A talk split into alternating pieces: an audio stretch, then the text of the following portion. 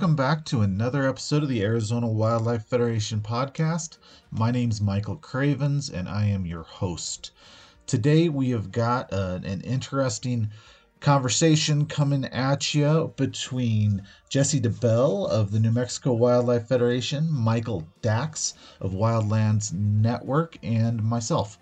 Uh, we are going to be talking about there there's a couple different camps in the conservationist environmentalist arena um, and they can be somewhat divided up into consumptive and non-consumptive user groups.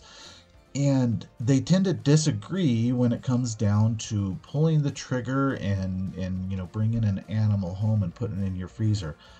But the important part is they agree on the the bulk of everything else when it comes to you know, healthy habitats, um, access to public lands, you know, healthy and robust wildlife populations. We all want that stuff, but we tend to struggle coming together and working on that. You know, we we tend to only focus and bicker about that that one two percent. Um, so that's that's what this conversation is about: how to bring those groups together, um, ignore our differences, and work together on the, the stuff that matters and the stuff that we agree on. So look forward to that. And beforehand, I have got some updates from some of our great Arizona sporting conservation groups. So first off, we've got from the Arizona Mule Deer Organization. They are holding an event on March 26th called Restore the Gates of Moqui 8. It's hosted by Dan Bradford of Arizona Water Game Catchments. They're going to be repairing and reinforcing some existing pipe rail fencing that has been badly damaged. Also, the drinker trough needs a bit of infill where animals have animals have worn away the uh, supporting soil. So, good opportunity to get out there, uh, get your hands dirty, doing some good work for wildlife. Next up, we have the Arizona Desert Bighorn Sheep Society. They are holding a fundraiser on March 12th. The event is currently sold out, but people can still participate by buying raffle tickets. Uh, go to the Arizona Desert Bighorn Sheep Society.org, or that's adbss.org for details. Next, we got a few items from Valley of the Sun Quail Forever. They are hosting a rattlesnake avoidance training with Guy Mollycone on Saturday, April 9th from 7:30 a.m. to 10 a.m. All dogs are wel- welcome. That's hunting and non-hunting dogs. Uh, and this is important for all dogs if you live, live in the desert southwest. I, have done this training with Guy myself, with my pup Edward, um, and uh, it's, it's, vitally important. Not only can it, it save you a, a, great deal of money in vet bills, but it can also save the life of your dog. I like to tell folks that, you know, rattlesnakes are not an aggressive animal, but they're defensive. And, and when a dog's got his nose shoved into a rattlesnake's face, it's gonna bite to defend itself, and, and that can have devastating consequences. So this event's to be held in the Northwest Phoenix Valley near Surprise, and you can get uh, contact Valley of the Sun Quail Forever for a map to this location. The training cost is $100 for first timers and $50 for a recheck. Let's see, Valley of the Sun Quail Forever is also holding a registered sporting clays shoot. Uh, this is on Saturday, April 16th at Picacho Clay Course. Uh, starts at 9 a.m. It costs $80 per person. This includes lunch and entry for a honey baked ham. All the money raised stays in Arizona. Uh, go to votsqf.com to get signed up. Let's see. They've also they are uh, raffling off a beautiful inside 28 gauge shotgun. It's 28 inch side by side, chrome lined barrels. Comes with three interchangeable chokes, case hardened receiver, double trigger mechanism, extractor style. Um, as new in box, it appears to be unfired. Uh, retail value of $2,200. Get your tickets at valleyofthesunquailforever.com. Click on shotgun shotgun raffle on the menu. It's $100 per ticket, and only 50 raffle tickets are available. Again, all of these funds stay in Arizona to help offset chapter costs. uh, water projects, recreational access, biologists working with ranchers, riparian habitat stewardship, group quail hunts and camps, and youth camps. So all that money is going to a really good place. All right, what else have we got here? The Arizona Backcountry Hunters and Anglers are raffling off some amazing Yeti gear to get you set to beat the summer heat um, and make sure you're ready for fishing and hunting all year. We have six total items up for grabs, two Yeti Ramblers, uh, those are the 24 coolers, and four Yeti Rambler buckets. I use these buckets for carrying my dove decoys in the field and having a nice place to sit when I'm out there. Plus, with every $50 spent, you get an entry into a bonus raffle for a Stone Glacier Evo 4065 backpack. That's valued at over $600. So get your tickets while the getting's good. You don't have to be a member of Backcountry Hunters and Anglers to participate, but it'd sure be cool if you were. Finally, us, the Arizona Wildlife Federation, we held our fourth annual Camo at the Capitol event this past February 3rd. That was a Thursday. Let's see. Uh, we we had the vast majority of, of Arizona's great sporting conservation organizations show up for this event. Um, they came together as a unified advocacy voice for the conservation of our wildlife, public lands, and access. During this event, we met with legislators. We discussed issues and current bills. We served them a delicious wild lunch that included Coues deer tacos from Arizona Backcountry Hunters Anglers, Chili Verde Black Bear from the Dialed In Hunter, that's Josh Kirchner, uh, Dove Poppers from us here at Arizona Wildlife Federation, and probably the most popular offering was some amazing mountain lion tacos uh, that the Desert Bighorn Sheep Society brought out. So I'd like to thank all of our friends and affiliates that showed up to this very important event, and of course, a special thanks to these folks that went the extra mile by opening up their freezers and sharing some of that hard earned meat. So, yeah, if you didn't make it out this year, you definitely want to make it a point to get out next year. This is a great event, it's extremely important. It shows us unified together standing up for for again our wildlife our, our, public lands and our access to them so come on out next year um, it's it's worth it it's a great time and a lot of good food so that's it for our announcements. Uh, stick around and for this interesting conversation between Michael and Jesse and I, and I hope you enjoy it.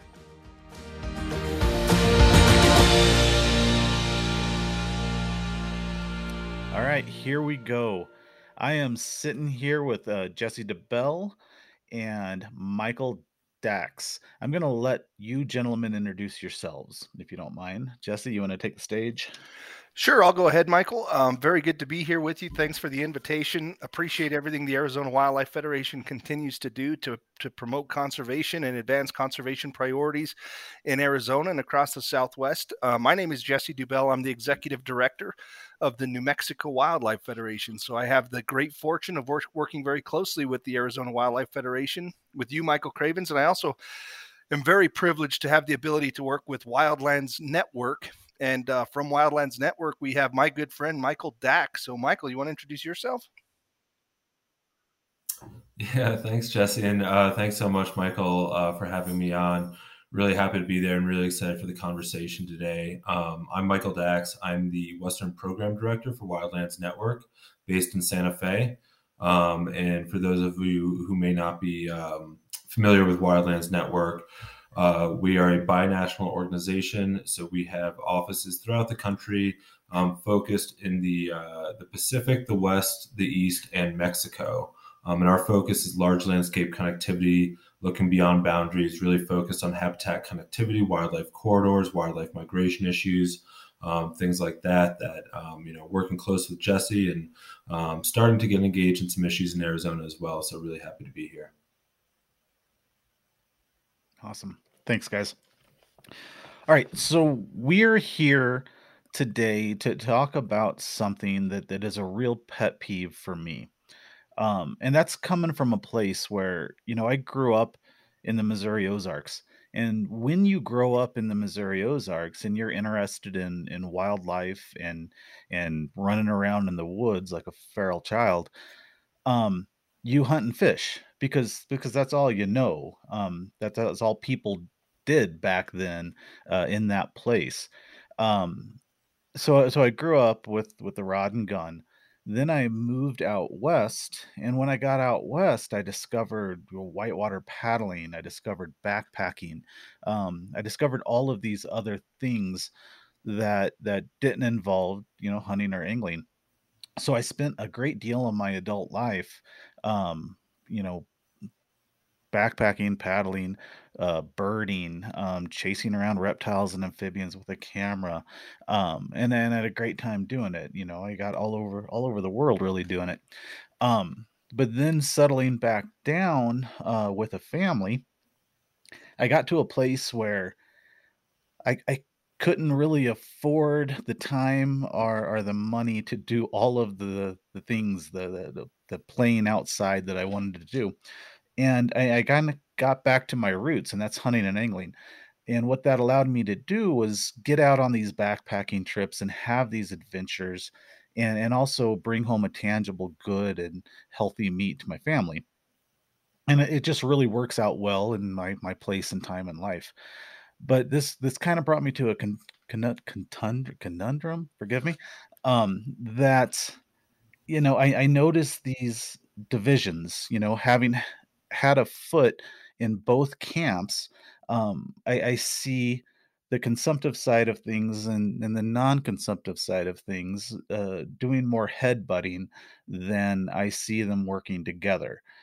Now, you know, it's been said, and I'm not the first one to say it, that I, I think all of these outdoor user groups, whether they be OHV guys, hunters, anglers, birders, hikers, paddlers, I think they all agree on about 98% of the same thing. The problem comes uh, when they start arguing over that 1%. And, you know, that's basically pulling the trigger on an animal and, and bringing it home and putting it in your freezer. So that's what I want to talk about here today.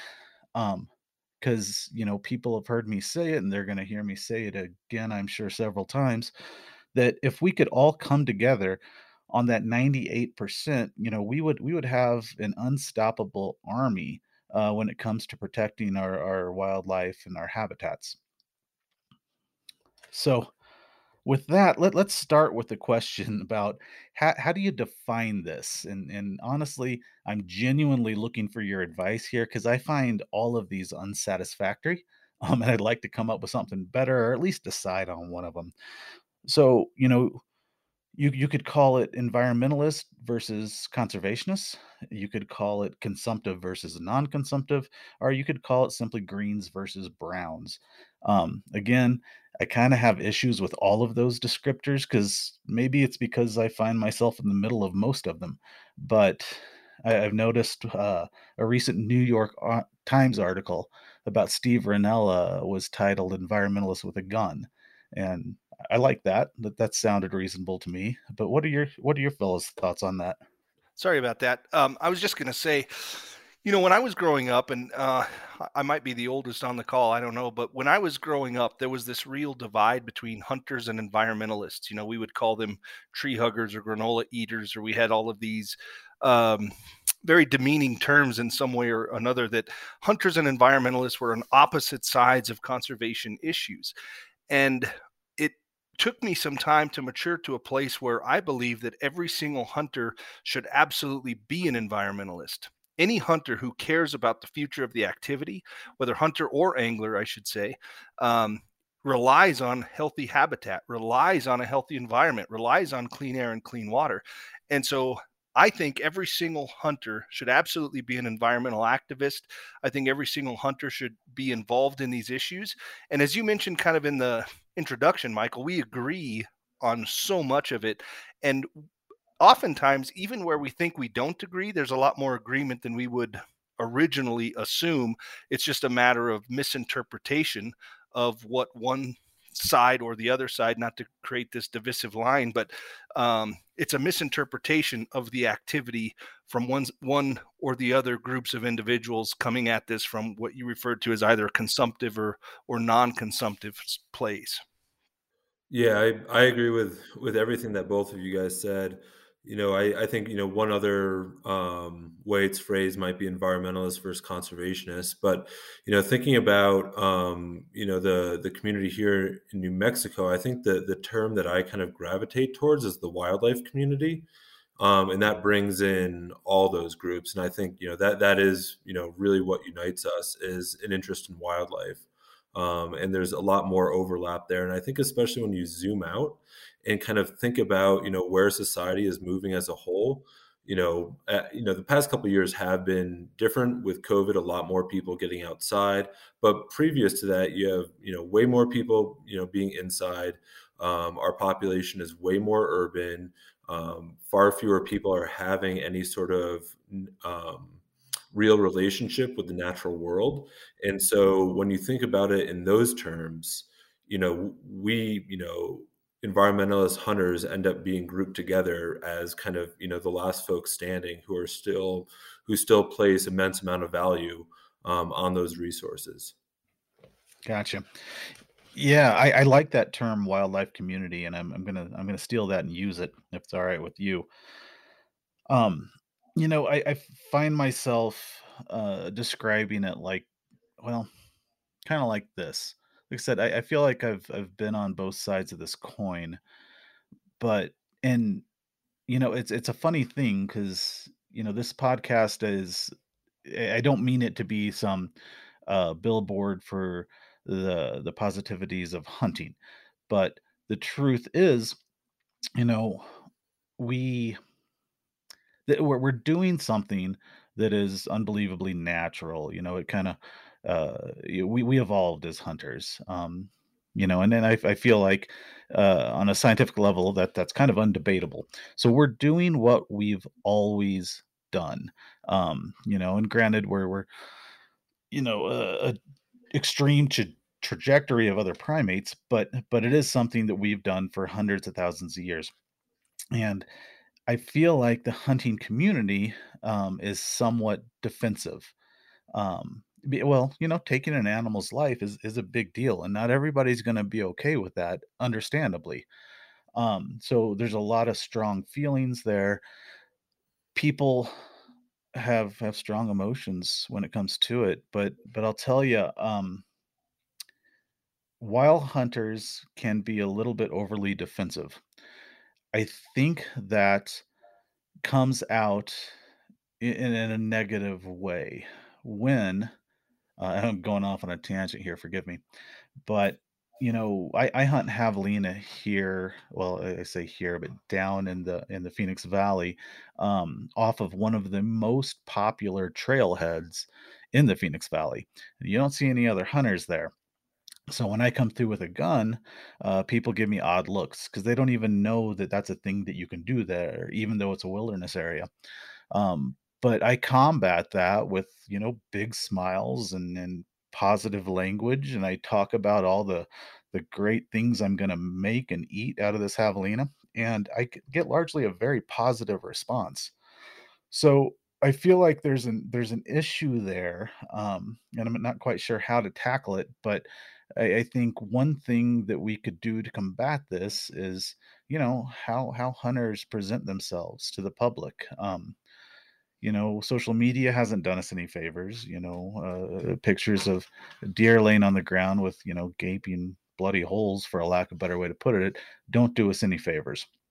Um you know i have an instagram page full of grip and grins uh, but I, I do try to pull them off in a in a tasteful way um and i and i talk about the food i talk about the experience but um i've gotten way off track here but uh but yeah, there there's an issue there. I think hunters are defensive, um, and and I think in a lot of cases, those other outdoor user groups can sometimes be um, a little bit judgmental of them as well.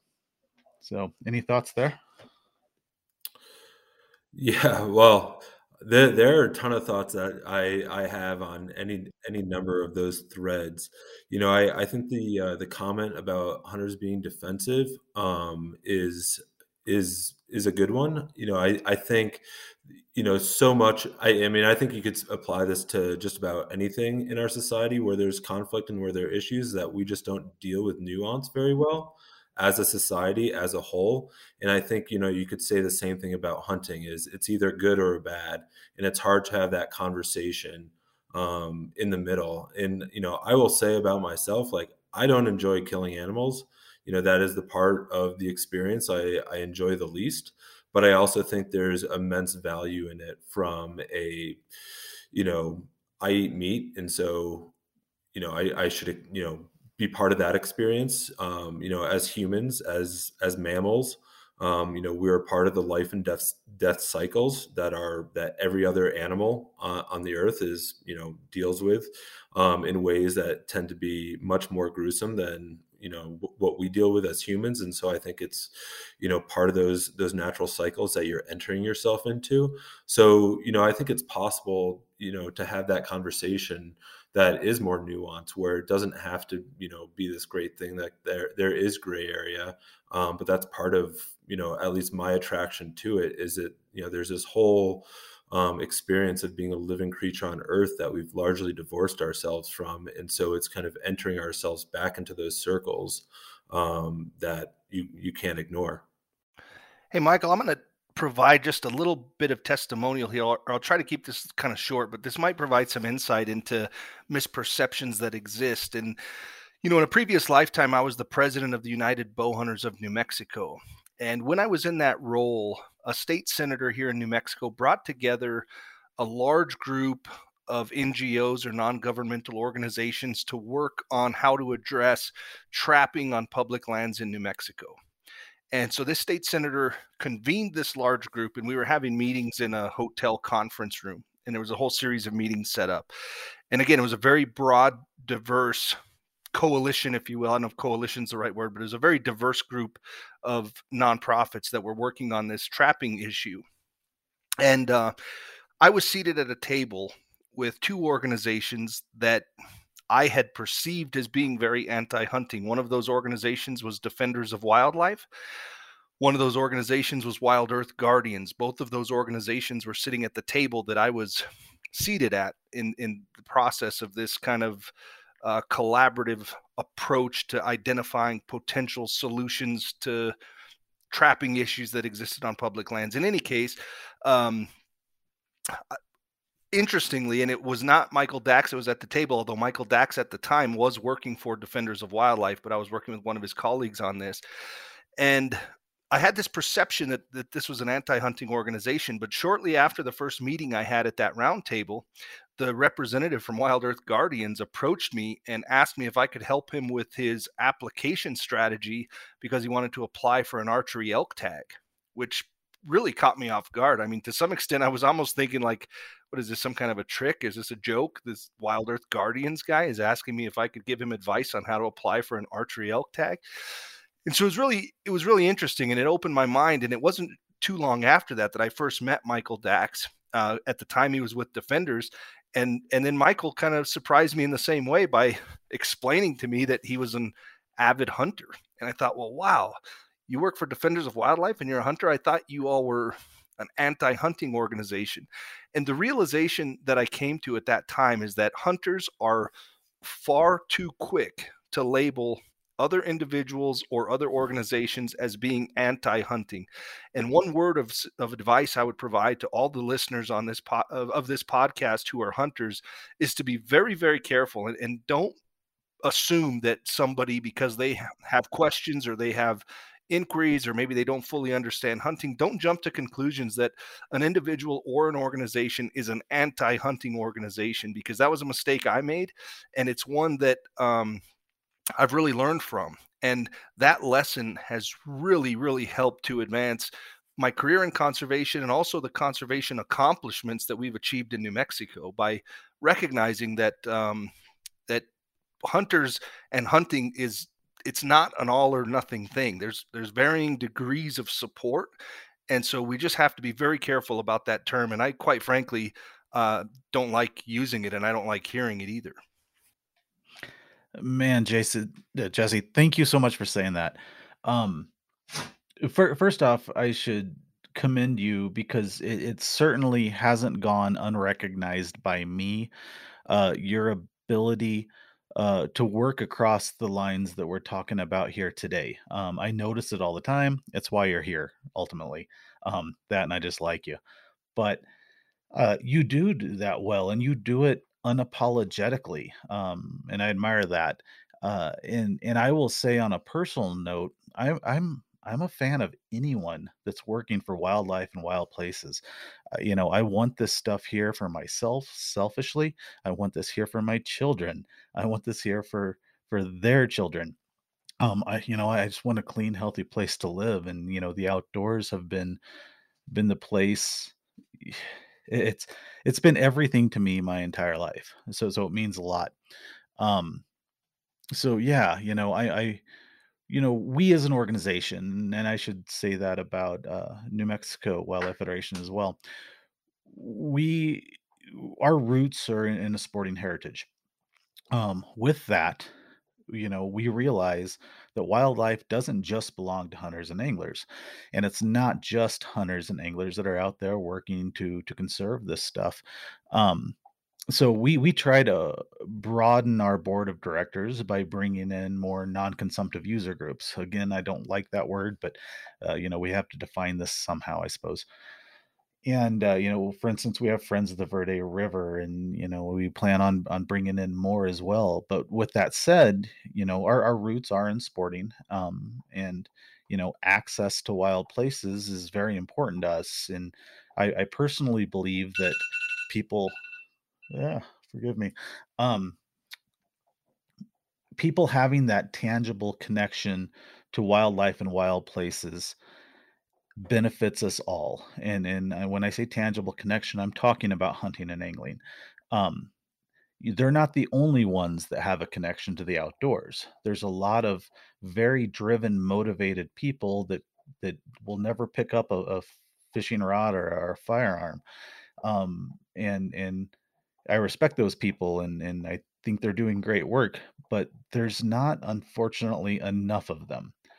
You know, we we need all of those that orange army that I grew up with every November back in the Ozarks. We need all those guys um, that are out there hunting deer every year. As long as it's done in a sustainable and manageable fashion, we need those people because you know they're they're they have that tangible connection to the outdoors they're teaching it to their children and their grandchildren and they might not be as invested as the three of us are but they have a connection and that's very important and it wouldn't be there w- without you know the, the sporting to be completely clear um i guess new mexico wildlife federation and arizona wildlife federation um you know they're rooted in in the sporting traditions um with that said, though, the Wildlands Network, uh, it's more, I guess, man, I hate using these definitive terms, but I would call it more of a green group. Is that correct? Or environmental group, while you would call sporting groups conservation.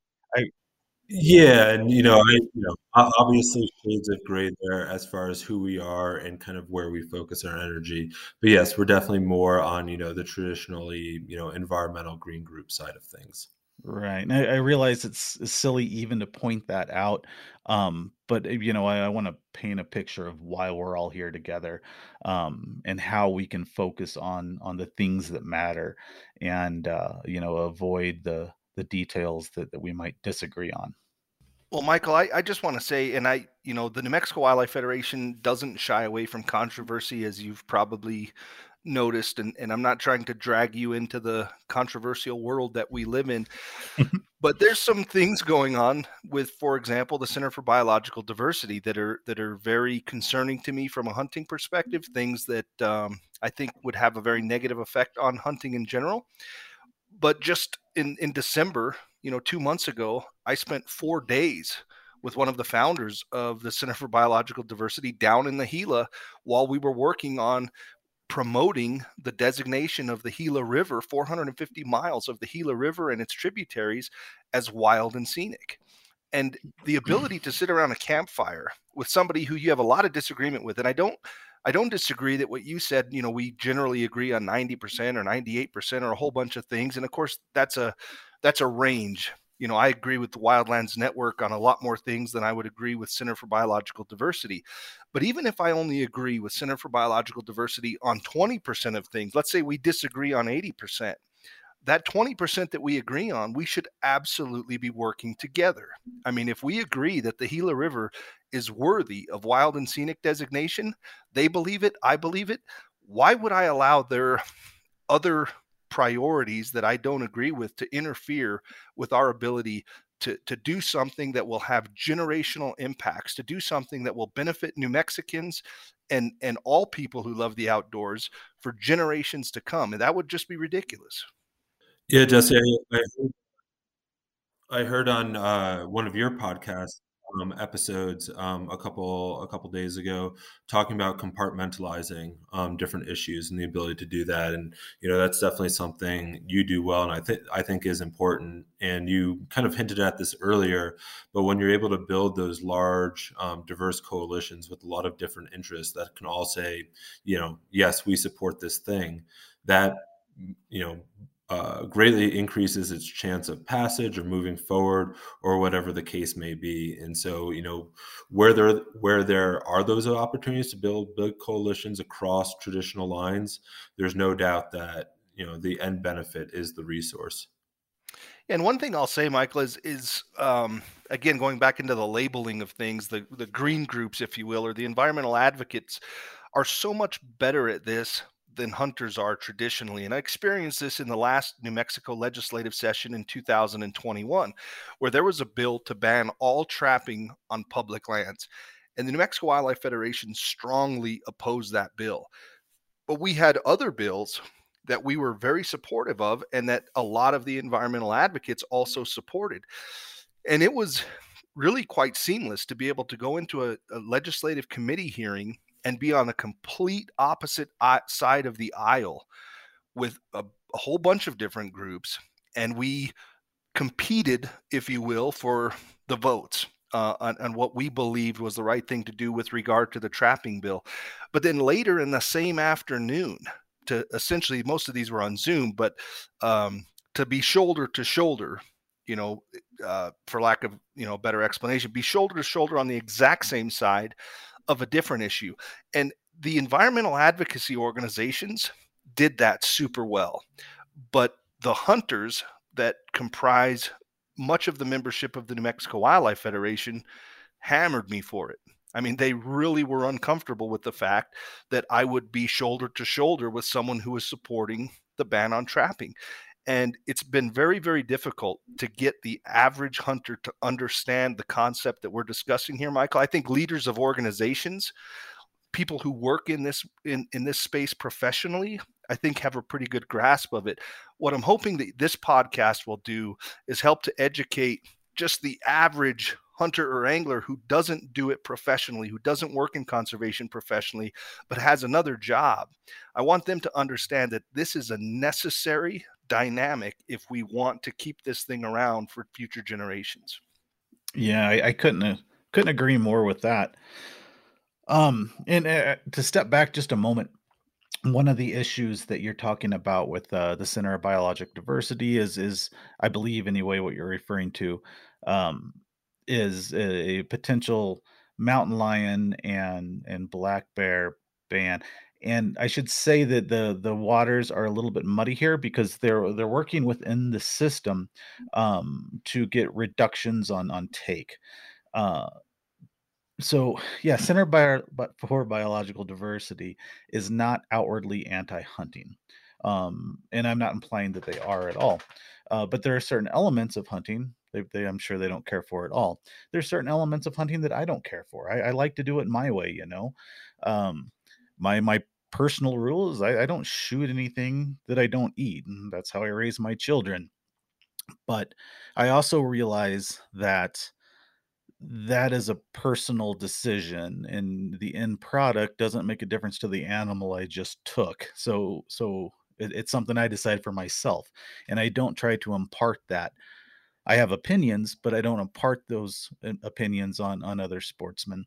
Um, there are certain areas that get so extreme that we can all agree on, but there's certainly a large area of nuance that we kind of need to be, I think, a little more non-judgmental and, and accepting of, of heritage and traditions and things like that uh, despite of our own personal opinions. As long as those things i apologize my dog's like walking in aisle all my wires and things um as long as uh, those those things whether we agree with them or not are not affecting the big picture on, on a population or ecological scale does that make sense yeah, certainly. Um, you know, you talk about uh, about rel- well-regulated hunting, and you know, I think at, at, points there's times where you know maybe the science supports something different than what um, the Game and Fish is proposing as far as tag allocations and things like that, and you know that that's obviously a different conversation. Um, from my point of view, and I, I think a lot about this. You know, what I what I think is important from a hunter standpoint is that you have an ethic, um, whatever that ethic may be. Um, but there's some kind of you know code or value that guides your um, your actions when it comes to taking taking an animal in the field. Um, and for me, you know, there are species that I just have zero interest in hunting. You know, both from a, um, you know, I have no plan to consume this um, animal perspective, and then from a, you know, maybe a spiritual perspective. You know, bears are are certainly on that list, as are, you know, I'd say pretty much um, any any carnivore or predator. Um, but then the other one for me that you know is probably a little more unusual is sandhill crane you know, the, the, that's an animal that I just, you know, I just find those things so, you know, beautiful and haunting and prehistoric um, that I just can't really wrap my head around killing one. I, you know, I, I, have some friends that were just in Texas last week. I have a couple sandhill crane breasts in my freezer. Um, so I'm very curious to, to eat it, but at the same time, I have absolutely no interest in in hunting it. I don't want to see the videos he has uh, of the hunt like i i respect it you know i you know for him it doesn't you know make that list but for me it's just one of those things where it you know i um you know that that one's just off limits for me and that's my own kind of personal personal ethic. And i guess the other thing that you know i kind of catching myself on um is you know i grew up a non-hunter. I grew up in upstate new york. You know, as far as I, I was concerned, you know, hunters were every, you know, stereotype, stereotype of a redneck that you could think of. Um, and it was, you know, coming west in my 20s, you know, being in Montana, um, that, you know, really completely changed my, my mind on all of that. Um, and now, you know, I, I spend a significant amount of my my time hunting. A lot of my routines, a lot of my my time with my closest friends revolves around hunting, whether it's you know in preparation or or the actual hunt. Um, and so, you know, I find myself more and more when I'm out in the woods, you know, being out in, in the woods and, and viewing it all through the lens of a hunter. You know, you're looking for sign, and you're like, oh, there's you know, there's a lot of elk sign here. Um, you know, you know l- looking for turkey roosts or whatever it might be and sometimes i i make the concerted choice to kind of you know not always see the outdoor world the natural world through that lens of a hunter and be able to kind of shift back to being a backpacker being a um, you know a wildlife watcher whatever it may be. And so another kind of point in addition to the you know having some established ethic whatever that might be it's going to be you know vary from person to person. Also be able to you know see the, you know all these same resources not purely through the eyes of a hunter even if that is you know your primary relationship but be able to you know take off that hat from time to time and you know see see it through a broader lens. A couple points there. Um one it, it's funny um well first off i think uh, i i took my first sandhill crane this year and i know jesse went on a mm-hmm. sandhill hunt and they are delicious birds but on the drive over here today um i was thinking about those birds and and how dinosaur like they are one of them they even have a little velociraptor claw on one of their toes for fighting. They're just they, they are amazing animals i agree with you there um, but I, I was very excited to hunt them. Um, and another point regarding bears um, at, at this point it's probably the favorite meat in my family. Um, we all just really enjoy bear. Um, but there was a time in my life I, I was on a on a very long hiking trip. I'd hiked from Mexico to Canada along the Continental Divide, and at one point I, I came up to this oh just a big big brushy area, and all hell started breaking loose in, in this brush pile and i thought for sure you know I, w- I was up in wyoming in grizzly country i thought for sure that was it a big grizzly was on his way out of there and it's going to tackle me but instead it was this little black bear and it shot right up a dead pine, way up to the top, and it looked down at me. And man, they have so much expression. Um, you can really relate to them. And I, I think that's why people are uncomfortable with hunting them in a lot of cases too. But that little bear looked down at me and he was huffing and puffing and carrying on and he was just terrified. Um, and and I remember thinking, it's like, man, I couldn't shoot that bear if I wanted to. You know, it's it's you know, you, there's just so much emotion there you can relate to with that said, you know, now I, I, actively hunt bears every year and, and I really enjoy them, especially on the table and the challenges they provide to hunting them. And it, it certainly doesn't uh, extinguish that that awe I have for them. If anything, it's it's added to it for me, you know, because I've learned so much about them. Um, and they're, they're just amazing, beautiful animals, and I enjoy them in every aspect. You know, whether I see them when I have a gun in my hand or not. Um, let's see. I was going to go on and comment on the last thing you said, but it's escaping me. Let, let me sorry uh, let me just you know address that last point you just made about um sure you know like clearly you had this you know emotional experience with this bear you know what, one thing that i a dynamic that i think i often see is you know when um uh, I think a lot of times hunters can have a reaction to an environmentalist point of view of you know that's just kind of emotional. You know that's an emotional response. Um, you know, as, as a way of dismissing it. And you know, you know, I don't think all wildlife management should be driven by emotions, certainly, but I also don't think there's not room for emotion when we, you know, think about hunting, when we think about wildlife management, um, you know, and that gets back to ethics. Um, and so, yeah, I, I, think we should, you know, in the world of wildlife management, you know, I think we should make a little bit more room for those sort of considerations. I mean, I think there is room. Um, not that it should be the only driving force, but not that it certainly shouldn't be dismissed out of hand. Sure, I, I would say that we have to, but we live in a society, and and Jesse, I'm certainly interested in hearing your thoughts on this. Okay, good.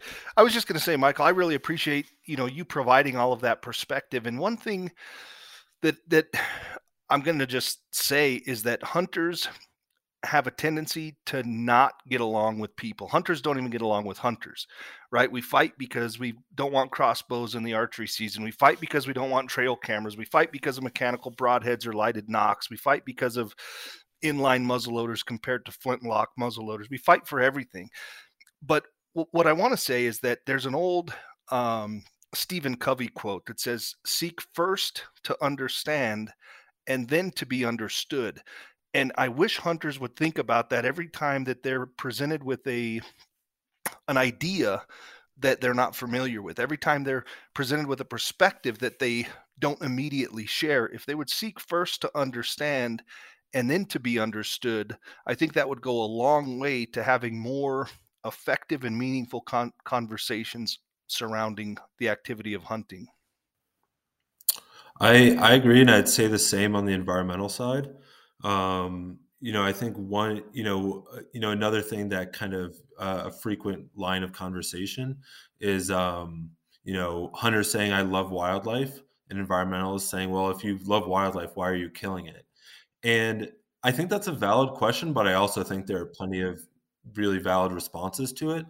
I don't know that I've heard that many, um, and I don't know if hunters, you know, a, as a group, have generally taken the time to think out that answer. Because um, I think there's a lot there, and that that you know, you know, in that vein of understanding, of seeking understanding. I think there's a, a, a lot a lot there that um, can be explored. I think you're right, Michael. And we have a mutual friend who's very active with the Rio Grande chapter of Sierra Club. Uh, she's a brilliant lady, uh, a biologist. I mean, she understands the natural world better than most people I've ever met. She can identify every single species of bird and plant in the landscape. And I, I have immense respect for her. And she has absolutely no understanding of a person's ability to kill an animal or to consume meat for that mm. matter. She's someone who just is is very very against the idea of hunting and I'm sure you'll probably know who I'm talking about, but she and I have had multiple conversations about this, in-depth lengthy conversations and I've never been able to accurately articulate a really good explanation of how I can kill something that that I claim so much to love.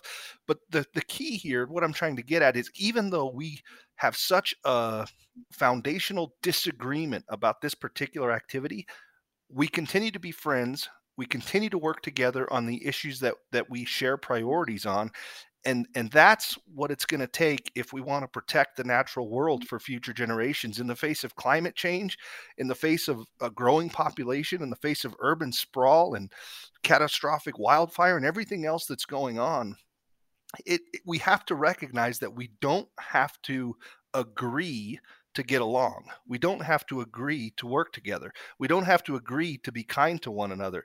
And and that's something that I really really think that listeners of this show should consider uh, in their next interaction with someone who they have a disagreement with. It is a funny thing because I've spent my entire life, literally since I was a small child, obsessed with wildlife.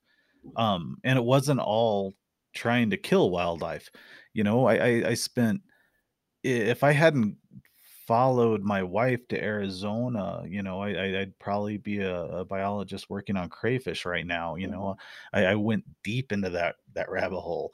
Um, in in birds and reptiles and amphibians and mammals, I, I keep life lists for all of this stuff. So I'm extremely passionate about all wildlife and wild places. Um, but I also very much enjoy hunting and and you know bringing home wild meat and cooking it and and utilizing it to its fullest extent. But it is funny because it's like how how do you explain that love for wildlife in a way that makes sense to everybody? I, I just don't don't get um maybe, maybe if we could work that out, it would be a little e- easier to communicate. But um, it is nuanced, it is complicated, and I think it comes from somewhere deep, deep, deep within us. I think you're right about that, Michael. And uh, you know, oh, sorry, uh, Mr. Dax, but Mr. Dax used a word earlier that I think was was very well used, and he used the word spiritual and and there is a very significant degree of spirituality involved and i don't have particular species that i i choose not to hunt the way that uh, michael dax does but i can tell you of numerous situations where i've been out in the field with a valid tag for deer for elk for turkeys various species of wildlife that i really enjoy hunting and enjoy eating and have been provided with an opportunity to take an animal and for a reason I can't explain, chose not to do that. It, it something deep inside, something that I, I can't put into words. I can't articulate the reason, but it, it wasn't right. It didn't feel right. It wasn't, um, I just chose not to take the animal. And in some of those cases, I came home with an unfilled tag, but with absolutely no regrets, you know? And, and I, so again, there's just a lot of it that's, that's primal to some degree for me that I, I can't explain. And so to to a large degree I stopped trying to explain it. It's just it's it's very spiritual. Yeah, that's that's that's awesome to hear, Jesse. You know, I think I I would kind of wonder when you know the, these one-on-one conversations happen to, between non-hunters and non-hunters, how often those stories get told. Because um, I think we all have those moments where you know whether it's you're passing up on an opportunity or you're just kind of like struck by the wonder of it all like i can't think of a of a situation that i wouldn't be hunting where i'd find myself in the middle of a rut fest um I, it actually it actually did happen in Colorado last year, but total happenstance definitely doesn't happen often. Um, and so you know you could definitely just stop and just be like, oh my gosh, this is incredible what I'm in the middle of right now. Even while, you know, even if you are hunting, even if you are trying to figure out a way to position yourself, you know, you could also take that, you know, extra beat and just be like, this is incredible. And that, you know, and I think it's important that that gets communicated out as well. Um, but just a, you know, a thought on kind of, you know, communicating that idea of, you know, killing something that you love I don't know that this explains it all, but um, speaking with a, a, friend this past weekend, we were down hunting javelina in southern New Mexico, um, and he is someone that we we go on backpacking trips with over the summer. Um, you know, he said, you know, the difference for him is that you go from being an observer to part of um, part part of the ecosystem you know when when you're you know whether it's wildlife watching whether it's backpacking hiking whatever you know you're an observer there you know you're you know have this tend to have this viewpoint of you know you are entering a place that you know you don't otherwise belong whereas when you're hunting you're you know much more a part of everything going on you're paying attention to the wind you're trying to predict behavior um, you know all, all these other factors that you know as as, as an animal whether you know predator or prey you have to pay attention to. And i think that there's something powerful about re-engaging with those sort of connections that again we've you know we've largely divorced ourselves from as humans. Yeah and i'm glad you brought up michael the the opportunity that hunting provides to put us in in places and at times with wildlife that we very likely otherwise wouldn't have the ability or the opportunity or the motivation to experience. And you probably both have heard me tell this story, but it was August of 2020, and I was on a caribou hunt in the Yukon Charley Rivers National Preserve in Alaska. And this was a solo hunt, and I was rafting down. It was a pack rafting trip. So I was in an Alpacka raft forager, inflatable pack raft. And I was rafting down the Charley River, and I came around a bend, and there was a pack of wolves ripping at the abdomen of a, of a female or cow caribou and when the wolves saw me, they immediately disappeared into the willows. And this cow caribou and her hide was separated, you know, from her flesh and hanging down and flapping in the in the fast moving water of the Charley River. This cow caribou saw me and ran to me. This this cow ran to me for um, protection essentially from this pack of wolves and and it was clear to me that this caribou was not going to make it and the fear and the look in her eye is something that I'll never forget. And I mean, it was she was so close, I, I could I could almost reach out and touch her. And I had a rifle with me, but in Alaska, for a non-resident, it's illegal for me to to kill a female caribou. My tag was only good for a bull caribou.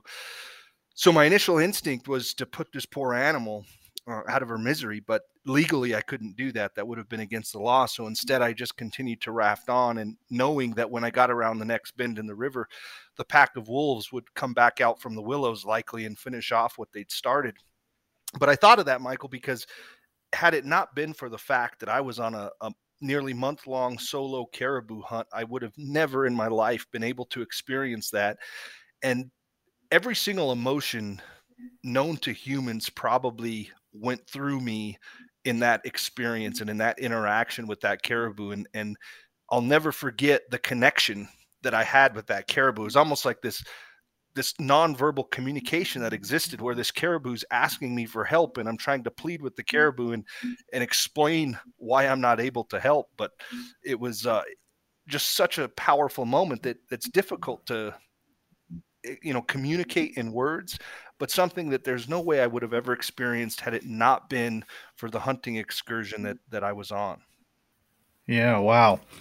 Um man, that that just takes me right back to the question before. It's like you know, I everybody uh, on this uh, podcast right now, I feel is a, a thoughtful person that cares about animals without question but yet you know we, we hunt them and, and consume them and, and enjoy doing so um, and it's it's just such a nuanced um, strange thing you know that i, I think it might not those answers might not be in our intellectual societal ability to think and convey. But again, I said it before, I think that it's somewhere deeply rooted um, in, in our DNA, for a lack of a better way to put it. This is what we are, this is how we evolved, and we find immense value in it. But it doesn't mean that we don't care about other lo- living things, our, our acknowledge you know suffering that's that's why we all strive to make the the quickest uh, most efficient kill we can on an animal you know uh, sure there's some twisted individuals out there but but i don't consider them hunters um, and there's so few and far between uh, the vast majority of, of hunters i know really uh, go to great lengths to make sure they, they reduce suffering um, and and do kill animals as quickly as cleanly as possible. Yeah, and you know, from from my perspective, um, you know, I, I, as a you know relatively new hunter, you know, I've been hunting for five or six years, something like that. You know, so so still very new.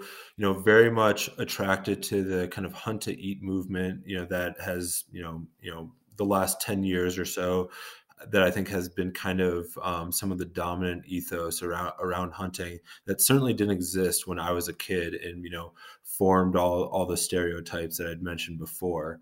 Um, and so that you know I, I think there's there's kind of been a renaissance around hunting. And i think part of it is because you know we, are becoming more divorced from the natural world. So i think it's it's forcing these these deeper considerations and, and conversations that that didn't used to be had where you know it was you know i think a lot of it was around tradition um, and for a lot of people it still is. But i think there are these kind of new conversations where like you know when i was a kid we weren't talking about factory farming and all the issues with those processes the way that you know those conversations are very much being had today.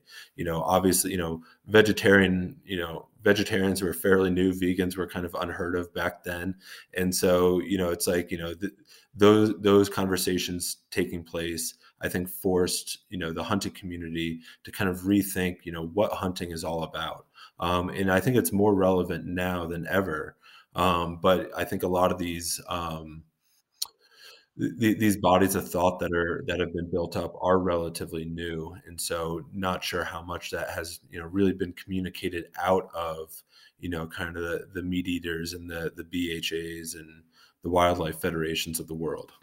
Yeah i would you know i guess to kind of bring this all together you know ultimately what can we do to to bring consumptive and non-consumptive sides of outdoor user groups together to to focus on you know again that 98% of what we agree on you know? So when when something does come up in the legislature or um you know we're regarding a clean healthy environment that we and all wildlife rely on how can we come together and fight that stuff?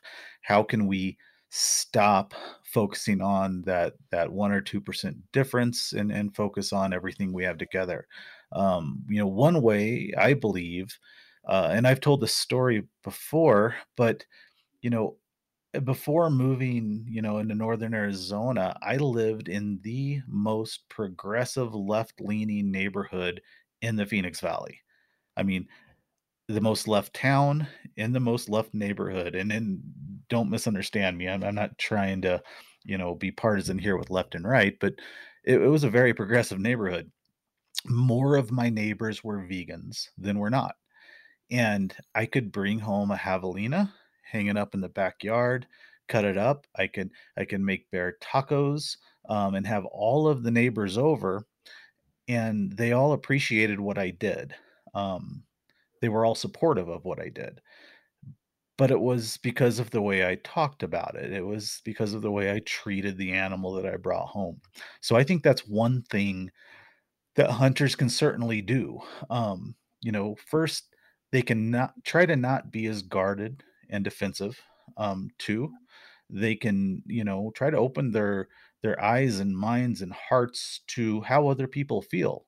You know, it's you know, folks that don't necessarily want to kill animals they're not coming from a bad place they they're, they're trying to be good mm. people they're trying to be compassionate and considerate and, and we need to consider that in our conversations with them. But you know, what what else would you gentlemen add as far as like building bridges? You know, I mean, talking to mountain bikers, talking to hikers. I think bird watchers they're they're kind of on board already because they really benefit a lot from from Ducks Unlimited and and work that they've done. But how do you communicate with these other user groups so we could all come together on these things? Michael, what I'm going to say here is something that that um, I, I feel pretty strongly about, and I feel that part of the reason historically that hunters have have been so guarded uh, is because we didn't want other perspectives at the table. We didn't want other perspectives guiding the decisions being made by our state wildlife agencies. And what we did is we put up a shield. We had this shield that said, We fund conservation. We pay for this. We pay for this state agency. So therefore, this is our agency, and you're not welcome here. And, and that's changing, and that's going to change in a really, really big way in the very near future when we see the passage of the Recovering America's Wildlife Act because what we're going to see is tens of millions of dollars in every single state agency that's being put there by dollars that are not generated by hunting and angling. And so the non hunting perspective is coming to our state wildlife agencies, whether hunters like it or not. And hunters need to embrace that rather than to oppose it, rather than to um, be afraid of it. We need to embrace it. We need to be welcoming and we need to be providing education as to, you know, the wildlife is a public trust resource.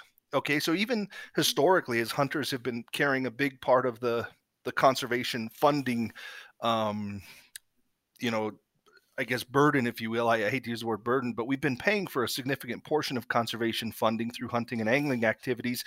That's starting to change, and it has to change because we need more money than we've ever needed. We have greater challenges than we've ever had before. And the funding mechanism is going to be much more broad, and therefore the voices at the table are going to be much more diverse. And that's a good thing. That's a fantastic thing. Mm-hmm. And we just need to make sure as hunters that we're communicating this activity in a way that does not result in immediate opposition. When you know, when I was 12, 13, 14 years old, this is back when we had VHS mm-hmm. cassettes. And the way that a hunting cassette would advertise to get people to purchase it was by advertising how many kill shots they could fit into 30 minutes. They would say, We got 64 kill shots in 30 minutes of video or whatever. And they would show the same kill shot from four or five different angles and you would see marketing for things like broadheads and it would say lay out the red carpet and the picture on the packaging would be this giant river of blood. I mean it was just it, it was really terrible messaging.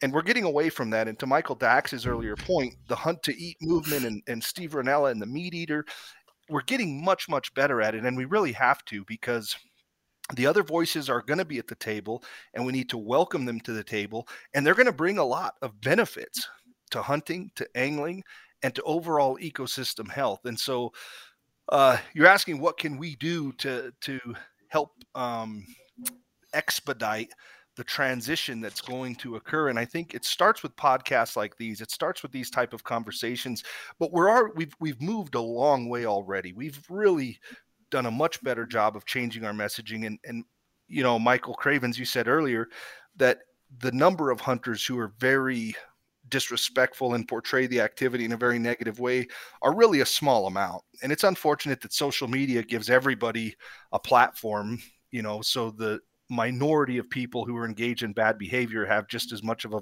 you know, platform as mm-hmm. people who are doing it right, but the number of people doing it right is significantly larger than the number of people who would be providing a perspective into these activities that's that's very negative. So we're on the right track and i appreciate you you know having this podcast and this conversation uh, to help advance you know this important topic because it is very very important. Diverse voices are coming and we need to be very welcoming to those voices.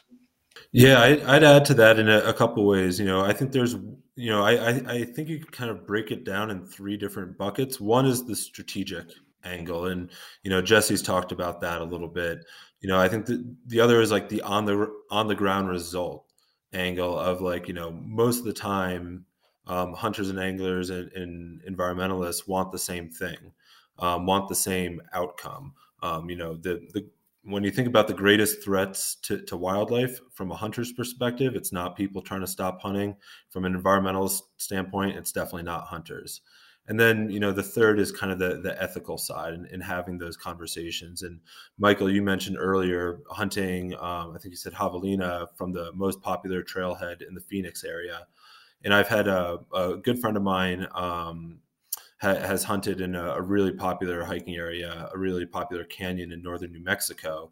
Um, and you know, at first he, he said he was kind of wary about it and, you know, running to, into all these people, hauling out an elk or just, you know, with his bow. But I think he, you know, he, he's a very, you know, thought, thoughtful guy. And I think he recognizes that, you know, it'll be a little bit more of a hassle for him to, you know, stop and have people ask him questions and, you know, maybe have some slightly uncomfortable conversations. But from the um, perspective of, you know, being a spokesperson for hunting, um, you know, I think he kind of is willing to shoulder that burden a little bit and, you know, recognizing the, the benefit that he can do for people's perception of hunting by, you know, taking that extra time and having those conversations, even if some of them could do have the potential to be a little uncomfortable, a little tense. Yeah. Thanks for that. And thanks to guys like him, because it's really important. Um, well, with, with that, gentlemen, uh, I don't, I don't think there's a definitive answer to to these all these questions I, have kind of put out there, but but I think we've uh, we've done a good job of exploring them, and, and we have some good ideas, uh, and maybe there's not uh, definitive answers. Um, like I said, this stuff is nuanced. But uh, with that said, uh, off topic, Michael, um, Jesse turned me on to your book and I'm getting ready to do a deep dive into to grizzly bears. Um, I've done my my wolf deep dive. Uh, I'm just finishing up a jaguar deep dive, and I'm very interested in, in grizzly bears specifically in in the Southwest. Um, so I'm gonna be buying that book, and I really look forward to uh to reading it. But you want to tell folks about it and tell them where they can get it? Yeah, you bet. Um, so the the book is called Grizzly West. Um, it started as my master's thesis at the University of Montana. I was uh, studying under, under uh, Dan Flores at the time, um, who is also uh, a professor of Steve Rinella's um, way back when. Um, but there was a, an attempt to reintroduce grizzly bears to the Bitterroot Wilderness uh, the Selway Bitterroot Wilderness in Idaho and Montana in the uh, the mid 1990s, and this was immediately following wolf reintroduction. Um, and wolf reintroduction had taken over 20 years, was extremely controversial, ex- extremely divisive. And so, two of the guys who had uh, worked on that, Hank Fisher, who at the time was working for Defenders of Wildlife, and Tom France, who was working for National Wildlife Federation, you know, kind of looked at that whole experience and were just like, yeah, let's not do that again um, and ended up uh, forming a partnership with um, the Idaho timber industry. Um, the Idaho timber industry had just watched what happened um, to the, the timber industries in Oregon and Washington following the um, spotted owl um, listing. And so they also realized, you know, they, the, the risk of a winner take all decision was not, you know, a risk that they were willing to take. And they formed a partnership and collaborated on a proposal to bring Brett to reintroduce grizzly bears to the Selway Bitterroot Wilderness as a 10J population and also created a citizen management committee that would have um, had uh, citizens from Idaho and Montana appointed by the respective governors to help guide management. It was this really innovative proposal in the mid 1990s, just as we were starting to see these um, predator reintroductions um, that came really close to happening. Um, and so the the book details a lot of you know that whole process, um, the environmental movement and conservation movements in um, in the 90s and kind of you know all the di- all the push and pull dynamics that led to that uh, proposal coming together um, and also talking about the the changing West, um, about the emergence of the new West. You know, in the 1990s in Montana, you you know you first really started to have transplants coming in from elsewhere. You know, the environmentalists, the backpackers, all those folks with uh, kind of different perspectives than you know ranching and, and, and logging and things like that. So, um, you know, definitely on theme for some of uh, some of our threads of conversation today. Awesome. I cannot wait to get into it and read it. Um, I'm very much looking forward to it. And I don't know if you guys can hear the toddler screaming in the background. Um, but I'm going to take that as a cue to wrap this up. Uh, Michael, it's it's fantastic to meet you. I look forward to talking to you more and reading your book. And Jesse, as always, uh, man, I appreciate everything you do and your friendship. So, with that, thank you, gentlemen, for being here. Any any last thoughts you'd like to get out there? Yeah, Michael, uh, I just would like to say for for hunters who um, meet folks that they might perceive as not being avid hunters, like uh, someone who might work for Defenders of Wildlife, and then they invite you to participate in a 3D tournament with them, be careful because you just might lose. You know, I killed my first elk at 15 years old with a bow, and then Michael Dax says, "Hey, why don't you come shoot a 3D tournament with me?" Yeah, it's. Uh, but anyway, Michael Dax is going to be providing me with archery lessons going forward. So I, I appreciate your friendship, Michael Dax, and also Michael Cravens. This has been a great conversation. You both do phenomenal work, and I appreciate your time. well, Jesse, you're invited back to uh, Archers to Santa Fe anytime. Michael, you as well. Um, thanks so much for having me. Um, yeah, great to meet you as well. All right, guys. Take care. Well, I hope you enjoyed that conversation. Um, it's not necessarily always an easy one, and it's certainly not black and white. With that said, I would ask all of you hunters and anglers to try to look at, at the bigger picture, which is uh, habitat um, and, and wildlife and public lands, and try to come together with, with those groups that you know you might differ on when it comes to that one or two percent. It's hard to ignore, but man, if we can, can collaborate and come together on on this big picture stuff, we will have you know robust wildlife populations, healthy habitat, and hunting and angling you know, into the extended future. Um, and that's what matters right now, you know, coming together and getting this work done. If we all come together, we will be an unstoppable army. And also, I would ask those of you who are not hunters to try to look at the bigger picture here as well. You know, look at the last hundred years and, and the evidence of what hunting and angling and well regulated wildlife management based in science has done for, for wildlife populations in, in our country and, and their habitat. It really is nothing short of amazing. So, with that, uh, as always, please don't hesitate to reach out to me. Tell me what you like, what you don't. And I can be found at podcast at azwildlife.org. Further, make sure you check those show notes. I'll provide links to, to all of those uh, events and volunteer opportunities that, that I announced at the beginning of this podcast. So tune back in in two weeks and I'll see you then. Thanks.